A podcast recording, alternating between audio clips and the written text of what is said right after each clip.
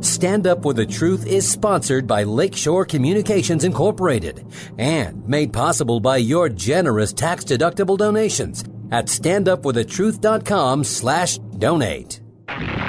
This is Stand Up for the Truth, a packed hour of challenging discussion addressing important issues and topics affecting Christians across the nation. Join the conversation via email at comments at standupforthetruth.com. Now, David Fiorazo. Good morning, brothers and sisters, friends in Christ. We thank you so much for tuning in. We are going to talk about the domino effect of the COVID 19 shutdown on the world, on the economy, on American businesses, and maybe even we'll talk about churches with our guest, John Haller. But let's open up in prayer. Lord God, uh, please give us wisdom today and every day. We need you. Uh, we need you to uh, strengthen us by your Holy Spirit so that we might be able to um, persevere, Father. And, this is nothing that's surprising you or catching you off guard. We thank you for your sovereignty. We thank you that these are opportunities in these dire times in our country and in the world that we can point people to the truth of Jesus Christ and the gospel. And we ask, Lord, you've given us creative ways to do it. um, we ask that we would be obedient and faithful to do what you've called us to do and that we would bear fruit that will last. Uh, we ask also for discernment in these times, Lord. We pray that you would bring your church, your people, back to you, Lord, that we would repent, stop doing uh, American church, and uh, get back to biblical Christianity and bring us to our knees, Lord. It appears that you are doing that in many ways, but we also ask for your mercy on this country, on us, and I know you're giving us time, uh, that we're still here to reach others. Uh, we love you and we thank you for being our rock, our stability, our Redeemer. In Jesus' name, amen. So thankful to have our brother in Christ on again, John Haller. He does a phenomenal prophecy update. And uh, we thank you for your ministry, John. Thank you for being back on Stand Up for the Truth. Glad to be here. All right, well, let's. Uh, I, don't know if you wanted to jump into uh, Noah, the days of Noah, Matthew 24, but some interesting headlines coming out on how governors are reacting and how what's being said about the coronavirus, how the power grabs that state governors are taking, uh, some in states that the virus has not really affected dramatically, and they are locking down their state and uh, they're holding to that. Um, others, like uh, Cuomo in New York, says our behavior has stopped the spread of the virus. God does not stop the spread of the virus. Anyway, interesting times we're living in, and um, I'd just love for you to just share your thoughts off the top before we get into some specifics. Well, it certainly is a very strange time.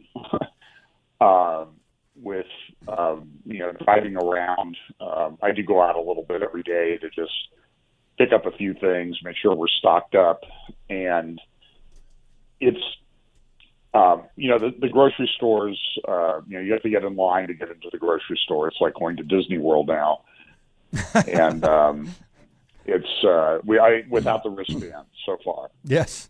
Um, you know, yeah, everybody goes to Disney World and uses a wristband, and nobody thinks a thing about it. Well, that's that's a great way to get in, and I don't have to carry my wallet around, and it's not going to fall out on Space Mountain or whatever. But uh, now it's now it's come to grocery stores, and it's it's sort of strange behavior. The other day I was in the grocery store and I'm coming down now. There are two women there talking, and uh, they have the aisle block, so I just kind of squeezed through, and they looked at me like I'd committed some kind of capital offense. Um, and I'm like, it's an aisle, not a conversation pit, uh, is what I thought. Mm-hmm. Uh, when I they, I got the dirty look shot at me.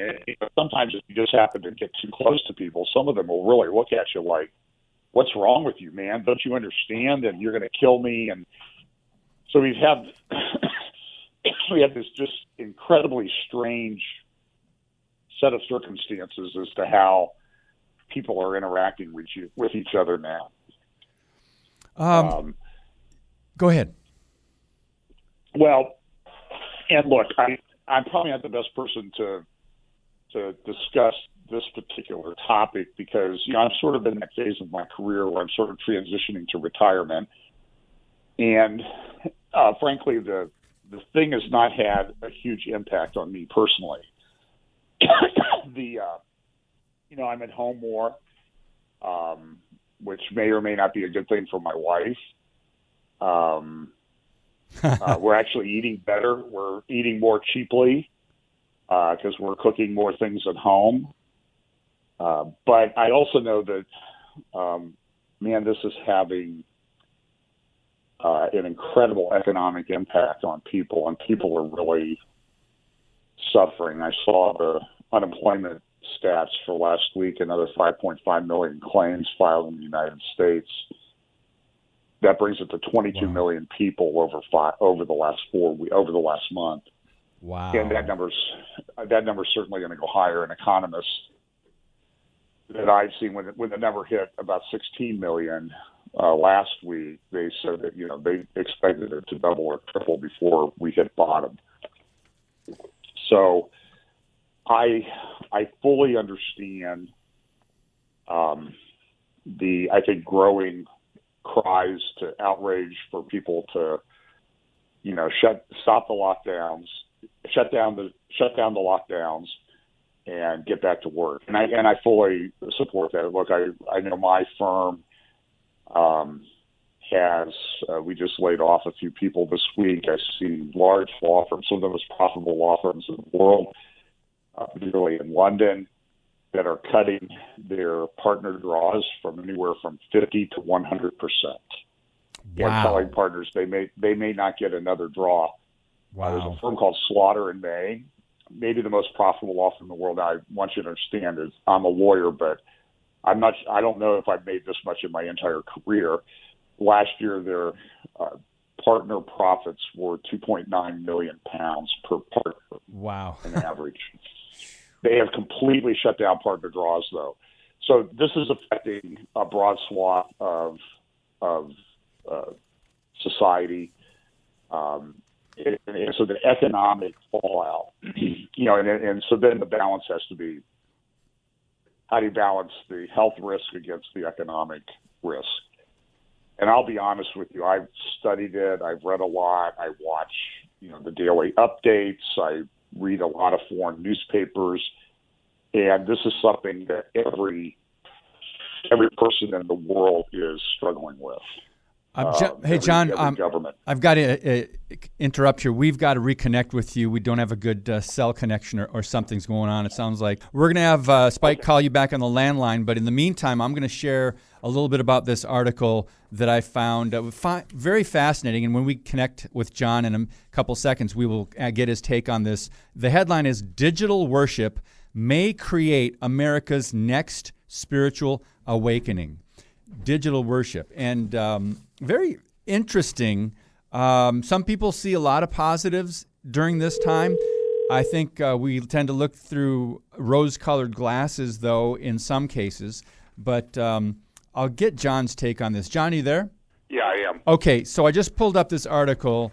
Um, I believe it from Pastor Greg Laurie. And I want to get your take before we get into some of the heavy stuff. And we will talk about the economy. I wanted to ask you about the food chain, uh, food supply.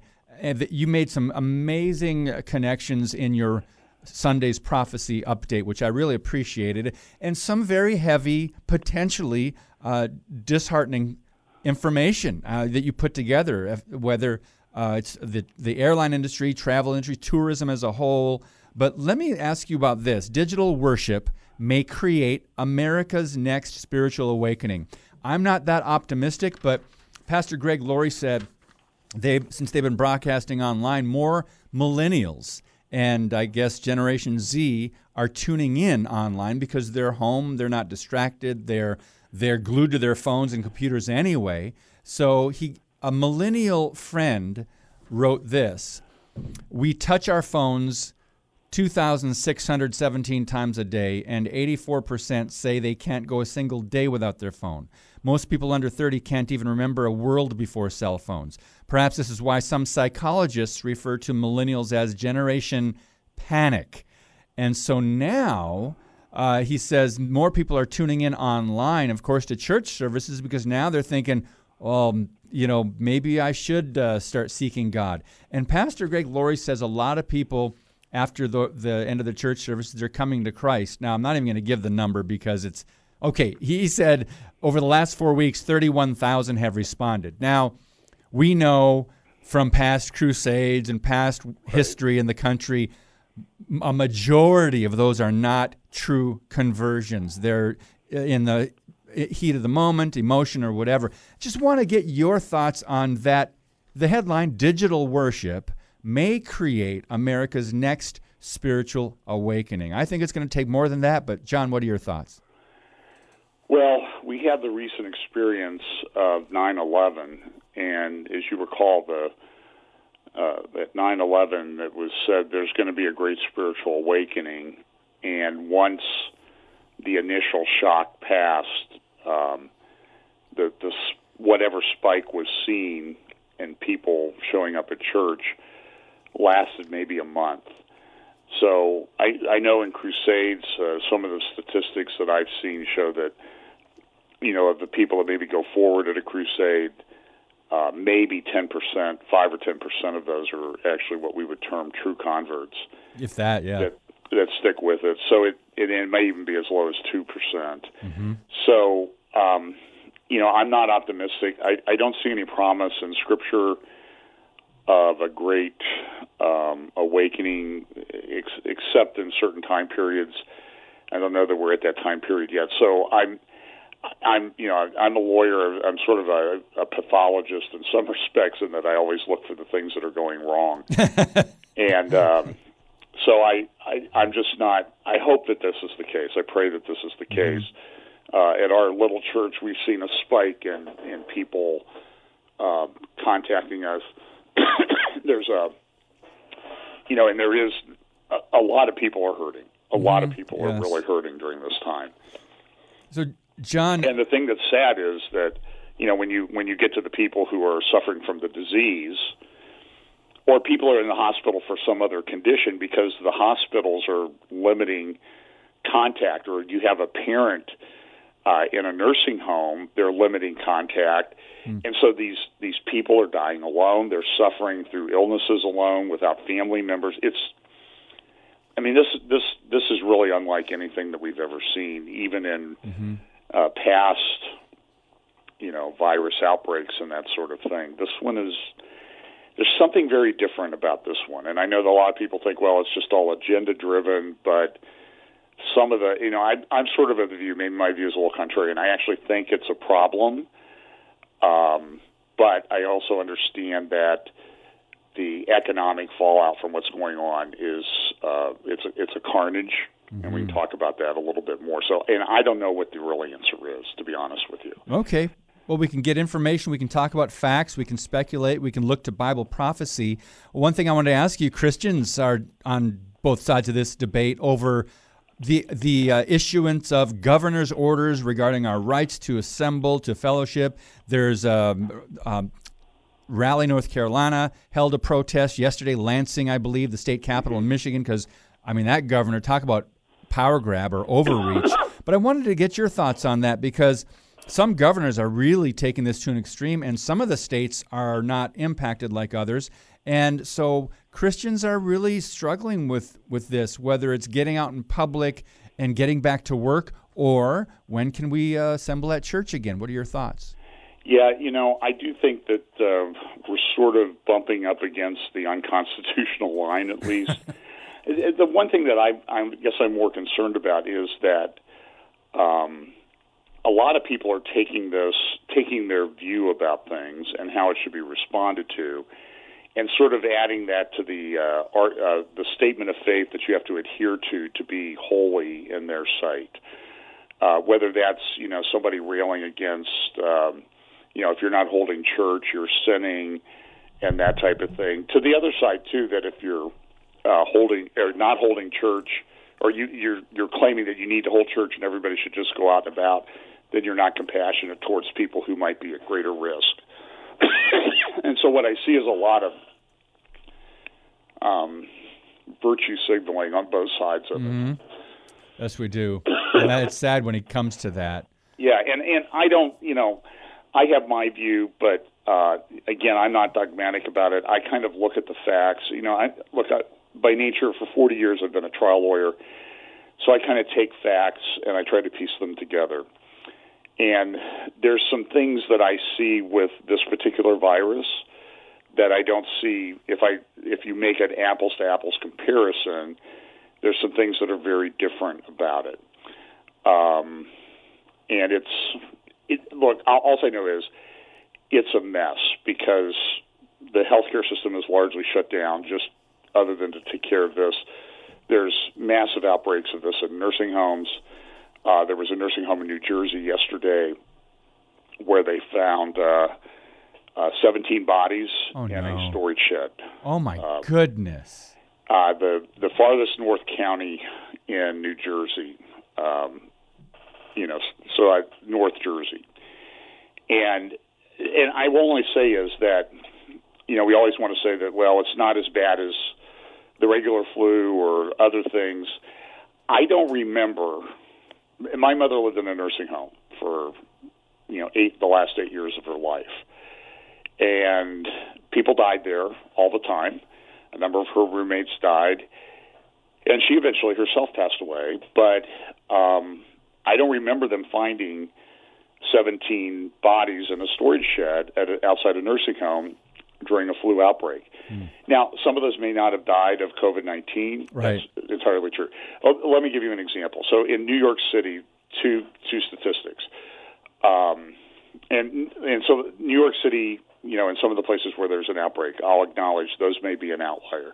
But in New York City, the average in-home deaths per day in the city was 20 to 25 people for a long, long time. Um, about a month ago, it went to about 10 times or more that number every day. Um, others, and so you can say, well, people uh, that used to go to the hospital and die there were not doing, but there was a spike, and then they they did they published a thing uh, the other day for through the month for 30 days ending April 4th, the number of daily deaths in New York were twice what they were normally. The only other spike that they had of significance in that time was 9/11. You know, when about 3,000 people died in New York City in one day. So now we're um, they're having sort of like a um, like a 9/11 type thing in a month, or I, I don't know. I, I I don't know if it, I could say a 9/11 every day, but certainly something is different. Something something strange is going on uh, and causing things. I have a friend, a long, long time friend, who sells truck trailers. Um, I asked him how business was, and he said, "Well, I'm selling a lot of reefer refrigerated units to hospitals." Well, when the hospitals are shut down, um, they're not buying those or leasing those reefer units for food storage, um, and so and so they and they may not need them. You know, it doesn't appear that this is breaking out as bad as it looked in the future. So, I think it's a when I look at it from a public policy issue, I think it's probably the most difficult issue to deal with that I've ever seen in terms of you know impact on liberty, constitutional rights, economics, healthcare, public policy. So I think a lot of political careers are going to end after this. Uh, I think people have sort of reached their limit, and yes. you're going to see increasing protest.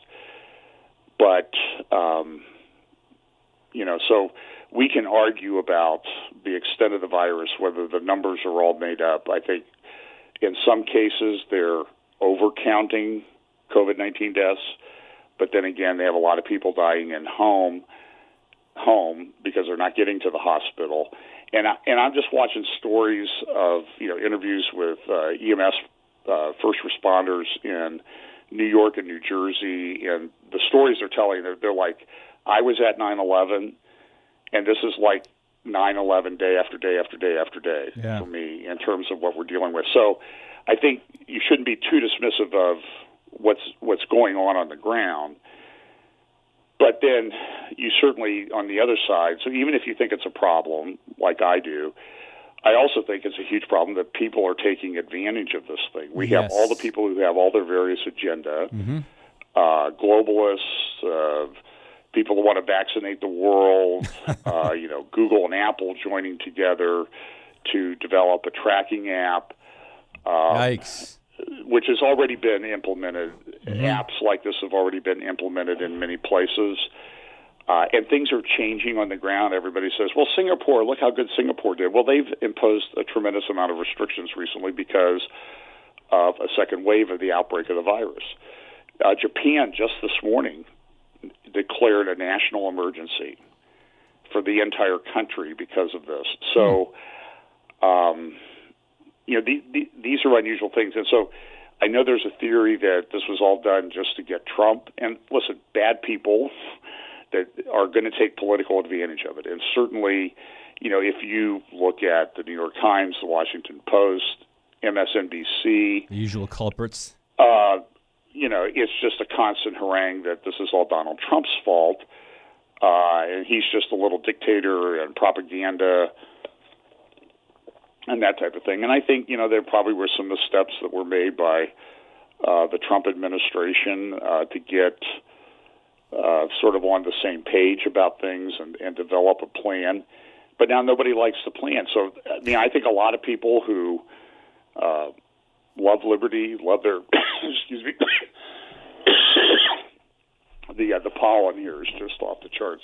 Hey, John, we have to take a break anyway, though. Um, we've got to come back and talk about some stats. And I'm looking at, for example, I'm looking at the deaths in Wyoming, two, um, North North Dakota nine, uh, Montana seven, West Virginia twelve, um, Nebraska twenty one, and, and I know these are smaller states. South Dakota six, and then you go up to New York City and New York and New Jersey. Of course, uh, New York has 11,500 plus deaths. So we know parts of the country are hit much harder. We're going to talk about that. We're going to ask if this can be compared to other viruses. We can look back to the 1968 69 Hong Kong flu, look at some of those numbers in this t- same time frame. Ours, is that comparable? Is that apples to apples? And we'll c- come back and talk a whole lot more with John Haller on Stand Up for the Truth. Your monthly financial support of StandUpForTheTruth.com is needed and appreciated.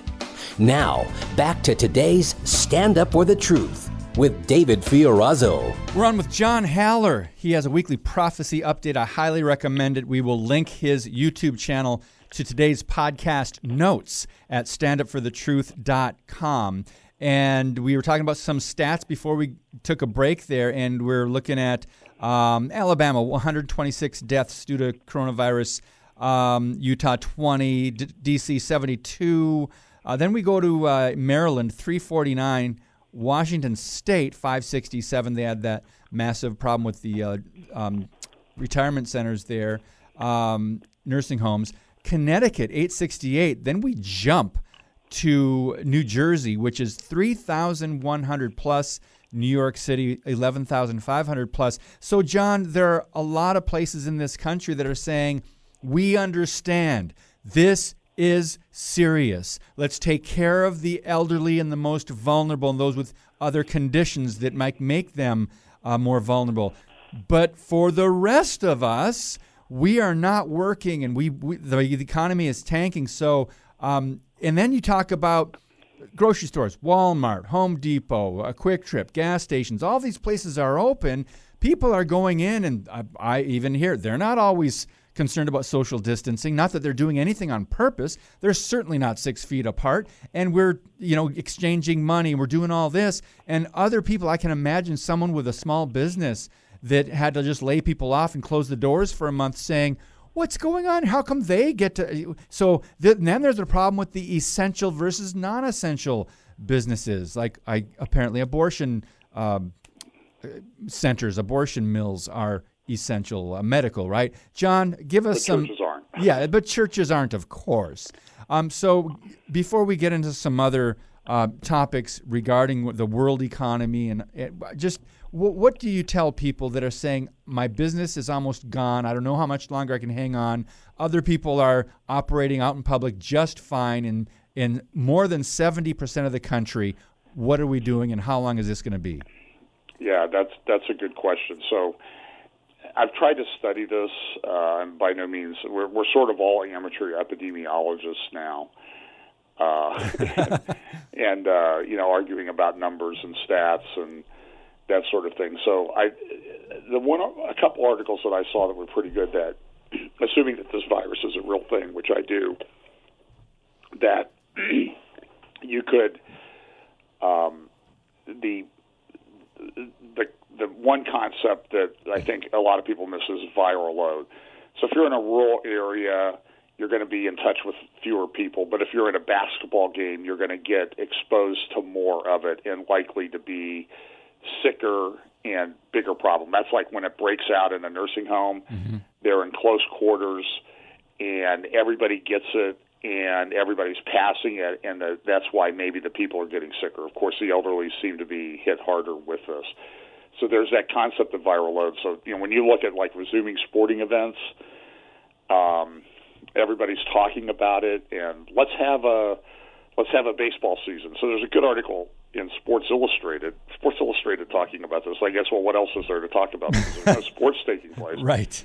But you know, they're they're looking at um, if if they just did a season with the baseball teams quarantined in Arizona that's fine. But what happens if one player on one team uh, suddenly tests positive? Does that team get shut out of playing at all because now the whole team is exposed and the team they were playing may be exposed? Hmm. and that's baseball. How are you going to have football where guys are grabbing each other and you know falling to the ground, or like college wrestling? I wrestled yeah. in high school and college. There's no way to make that a non-contact sport. So it, I think it's just a very difficult question, and I know I see the comparisons like heart disease is worse, but you coughing or breathing on me doesn't give me heart disease. It can give me the coronavirus. So that I think that needs to factor into the equation. I don't know what the answer is. I do think that whatever comes out of this will be a new normal, not what we had two months ago.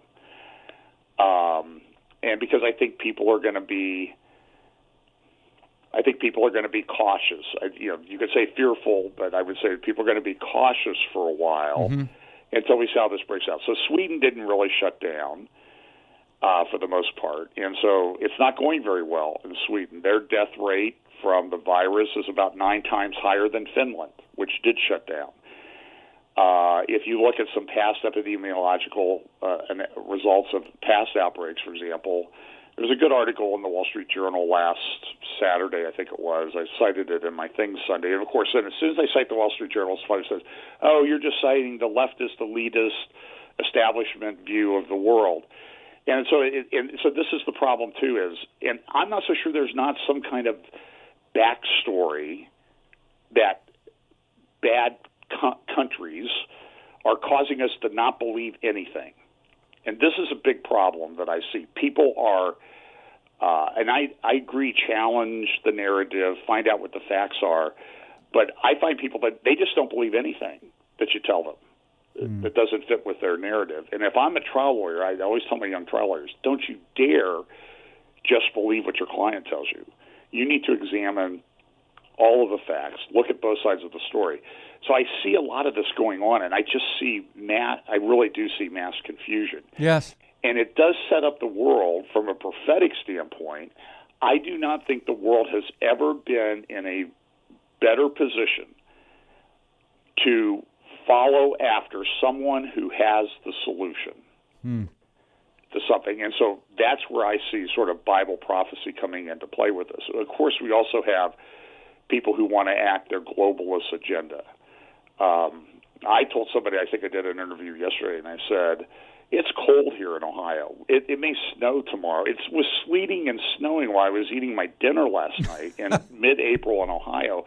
And I'm like, I want everybody to get back to work. I want them driving their big, you know, carbon spewing uh, uh, carbon dioxide spewing SUVs and everything and bring back global warming so I can go play golf or something. Um, because, uh, it, but this is the world that Greta Thunberg wants. This is the mm-hmm. world that yeah. Bernie Sanders wants that yep. we have now. This everything shut down. Uh, you know, the pollution levels have fallen all over the world, but nobody's working everybody's suffering because they're not working. And so it's exposing the lies of the green agenda wow, on one hand, point. but it's so let's talk about the economy for a second, for a little bit. Uh, my view is China was the leading industrial producer in the world. They shut down in January for 75 days. They have reopened a bit, but the word yesterday was they're shutting their plants down again. Why? Because nobody is buying their stuff. Hmm. Because everybody's shut down. Interesting. So they're getting hit with a big economic boomerang. And so my view is that when, and there's a lot of analysts that, uh, and again, given my personality, I probably lean more towards the bearish side of things uh, because I believe the economy, for all the touting that it was this greatest economy ever and all this type of thing, when you look back behind the numbers, it was a bubble that was way beyond the bubble that burst back in 2007 to 2009. We were in a hyper bubble, and a trigger event was going to take place and crash the world economy. It has certainly been exacerbated by all the shutdowns everywhere, but I think most of what we're seeing economically was going to take place anyway. Um, and now what I see is I see the Fed coming in, and, and what the Fed took 18 months to do in the 2007 to 2009 um, economic downturn, they're doing in a month, or and and many times more than they did back in the one 10, 10 or 11 years ago. They're buying everything, and um, you know, but the only thing they haven't is small municipal bonds yet and, eventually the, the Fed's going to own everything.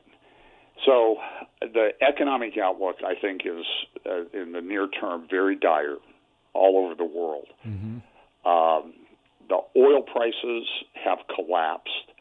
They did have a big agreement with OPEC in the U.S. and what they call OPEC Plus and other petroleum exporting countries to cut production after many they had an oil price war between Russia and Saudi Arabia.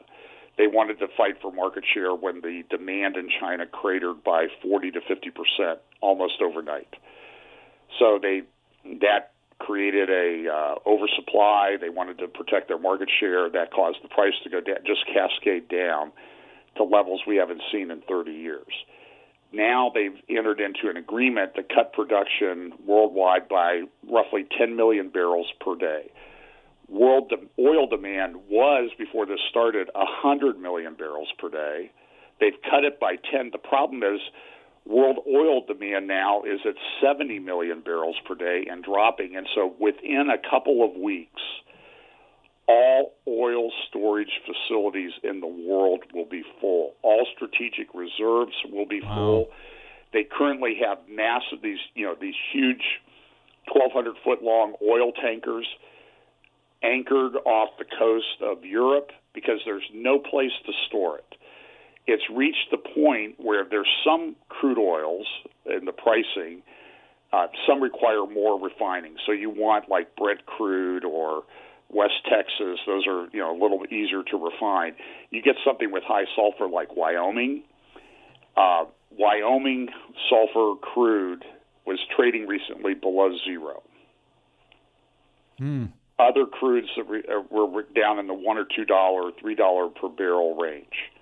This is this is something we've never seen before, and to the extent that a Goldman Sachs report analyzed it and came out that uh, the cost of shutting down the well is, you know, pretty. It's pretty expensive to shut a well down. That in places where it's hard, harder, the pipelines are full. They can't put oil in the pipeline so rather than spend the money to shut it down, it would be cheaper for them to pay somebody to take it away. And, which means that the price of oil has now gone negative. Wow. And this is and so this has a cascading effect through the economy. And um, as someone who represents people, banks, and others in connection with commercial real estate, the numbers I'm getting there are that commercial real estate values uh, are expected to drop about 40% in the near term. And wow. now, commercial, like Cheesecake Factory, a very successful restaurant chain, I don't know how many, they have probably, I would guess, close to 100 across the country. They told their landlords, hey, we're not paying you. rent anywhere. And so now you have this battle going on between you know commercial uh, malls and other landlords and their tenants who aren't paying. Yeah. And the domino in effect. Ohio, yeah. they shut down evictions for 90 days. Evictions? Yeah, evictions and foreclosures. So if you know somebody comes to me, a bank comes to me and says, "Could you foreclose on this property?" I'm like, "Yeah, I can file the case, but nothing's going to happen for 60, 90 days at least." And all the things already in the pipeline are going to take priority over you. So even sales that were scheduled, like in Cleveland, which has had a huge foreclosure crisis over the years. I mean, they back in the um, the last crisis, they hired 13 magistrates just to handle foreclosures in one county. 13 people, that's all they did from the judge side. So all those things in the pipeline have been stopped. And so it's going to take a while for this to cycle out. So I, I and again, I don't know what the answer is, but I do know commercial landlords have been approached by people and say, I have a 10,000 square foot of space my people are working at home. They're doing okay. I only want a thousand. I'm never paying you another dime of rent on that lease. If you're interested in leasing me a thousand square feet at a reduced rate, I'll talk to you. Uh, if not, I'll, I'm sure I'll find somebody that will. And so, you know, I drive by these office buildings close to me, and there's just there's nobody in the parking lots. Wow. Everybody's working at home. Amazing. And so it's just there's this cascade effect. Now, again, I think a lot of it could be traced to the China shutdown. It's made worse by the localized lockdowns. And I agree with you. A lot of these lockdowns do not make any sense. Uh, you mean in different parts of the country? Uh, yeah, I mean, um, you know, the one thing I, you know, Ohio's pretty. Ohio has been we've locked down, but the governor did put in his lockdown order that uh, exercise of First Amendment rights was accepted. It was, was not a was a was not under the lockdown rules. Oh. So, uh, and that was in bold type. But, you know, then, so as an elder at a church, we have to make a decision: do we meet or not? Yes, uh, I, I, understand that. We have a, we have older people, and you know, we don't want to, and people who've been, you know, under cancer treatment and stuff like that. So, we just decided we're we're going to meet online for now, and we are communicating in the background with other things and reaching out to people and making sure everybody's okay. But you know, look, I, you know, I do also know that there's a scripture ad- admonition: don't forsake the assembling of yourselves together, especially, especially as you see the day approaching. Mm-hmm. And so here we're seeing the day approaching, yes, and we're not assembling physically together. Um, it's you know, I sit here and I just scratch my head sometimes, and it's like I, I don't know what the answer to any of this stuff is. Yeah, well, it's good to talk about these things. John Haller, we've got to take another break, but when we come back, uh, some of the numbers we talked about, I just looked at the deaths in Wisconsin 182, South Carolina 107. Uh, Mississippi 122. And then I went over to the Washington Times, and they've got something about uh, info that the John Hopkins, Johns Hopkins University of Medicine uh, put out, their Coronavirus Resource Center, 22,000 deaths due to COVID 19 in America. Now, the current population is just over 330 million. Do the math. That means 0.17% of Americans' population have been infected by the coronavirus. That means 0.007% of the population has died from the coronavirus. If these numbers are accurate, we'll talk about that when we come back with John Haller. Thank you for listening and sharing today's show via standupforthetruth.com slash podcast. Now, back to Stand Up For The Truth. Here's David Fiorazo. We're with John Haller, and uh, we've got a lot more to talk about. So let's get right into this possible comparison. And John, you tell me if this is something that we can do apples to apples. At this same juncture, approximately during the Hong Kong flu, which goes back to 1968 69, it was estimated that there were over 350,000 fatalities globally. In the United States, there were approximately 40,000 deaths.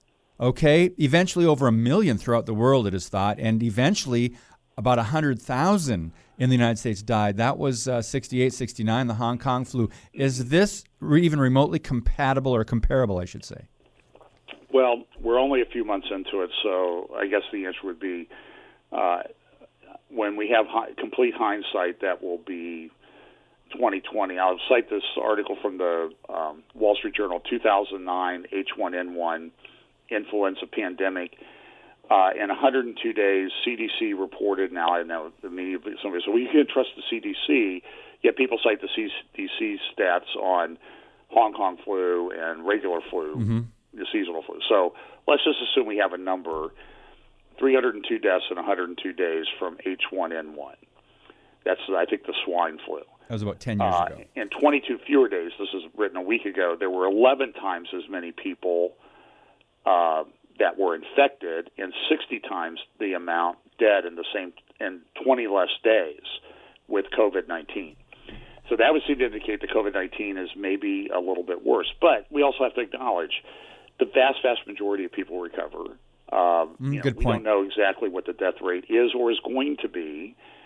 Um, it just and it and look, I'll acknowledge hospitals go to hospital they're empty. They've shut everything down, just like they shut down the rest of the economy. But hospital employees and doctors, I mean, I have friends who are doctors. They're not working now because elective procedures have been shut down. That's right. Uh, they may be a you know a, a, a joint replacement surgeon or something like that. Their hours have been and income has been cut dramatically. The nurses are laid off. It's so because they're focusing everything on this, whether they should or not is is a, a secondary issue. The fact of the matter is that they are, and in places where it breaks out, it does seem to impact the uh, acute care and intensive care side. But then they're also, I think, finding that maybe putting people on ventilators is not the best thing. Maybe mm. we should just. Uh, I, I use a CPAP machine, um, and I got a notice from my CPAP supplier that there's a there's a shortage of CPAP supplies because hospitals are directing those to help people that are suffering from this. When they get really sick from this COVID thing, they can use the CPAP machine and extra oxygen rather than a ventilator. Which is, putting people on a ventilator, you know, it's some people who've been through it. They say I went through it once, and now I've signed a, a DNR, do not resuscitate order, because I don't want to go through that again. Mm. They hmm. essentially have to paralyze you and put you under anesthesia, and you can't. It's it's brutal. Wow. So, but and so they're developing different techniques. I think social distancing might actually be working to help stem the spread. But then you have these weird outliers, like there's been a big outbreak in the Navajo Indian Reservation, which is about as rural, spread out as you can get in the desert Southwest. So, um, very difficult issues. I I do think that we're going to, you know, they're going to start to open things back up, and then we'll see whether um, it was a good idea to shut it down or not. Uh, John, a lot of people made a comparison um, with the United States to Italy, which is almost so far from common sense and bordering on insanity. Um, but going back to the initial panic, I'm, I'm trying to remember this timeline when we first got the first case around January 20 in the United States. And um, some of the first things to go, the media were, were, started trumpeting the panic, and some of the first things to go were sports, the NBA. Um, they shut down movie theaters, Hollywood productions, major concerts. Uh, then the airlines, little by little, the travel industry, tourism as a whole. We didn't really talk a lot about the food chain yet. Oh, uh, if you could kind of uh, give yeah. us some bullet well, points on that, that's yeah. fascinating. Here's a good example Disney World gets over a million visitors per week. Uh, they have 40 wow. some thousand employees.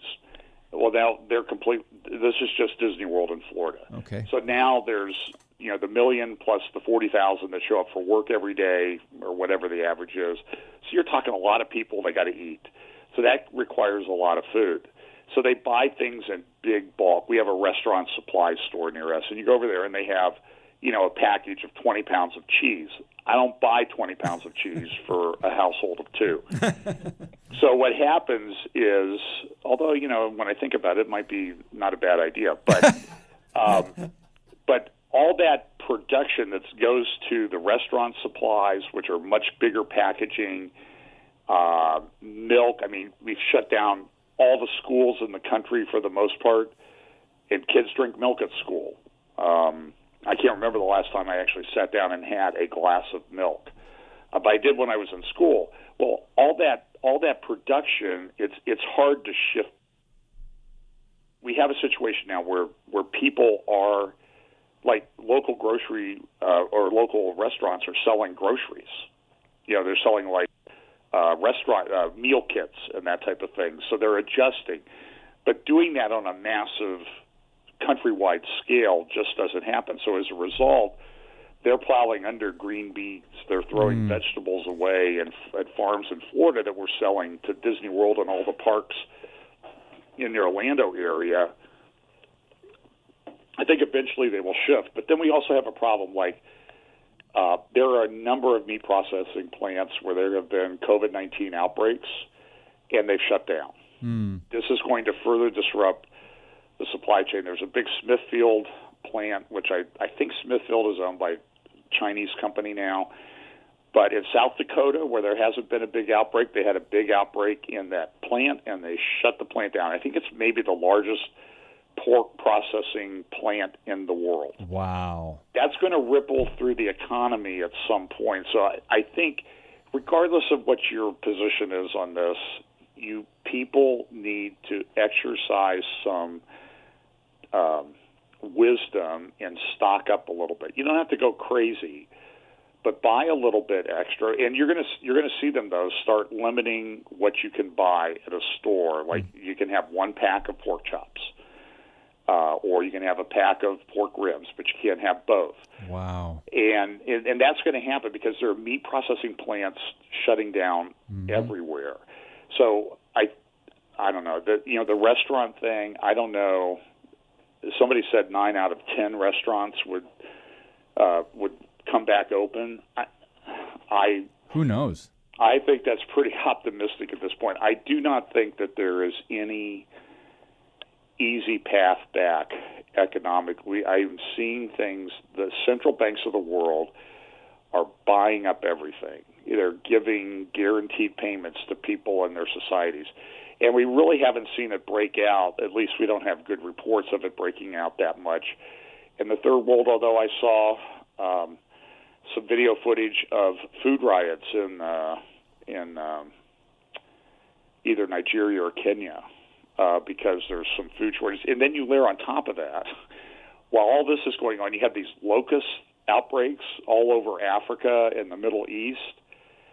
Uh, their big article in the Financial Times yesterday that the crops that are ready for harvest in southern Europe are rotting in the field. Why?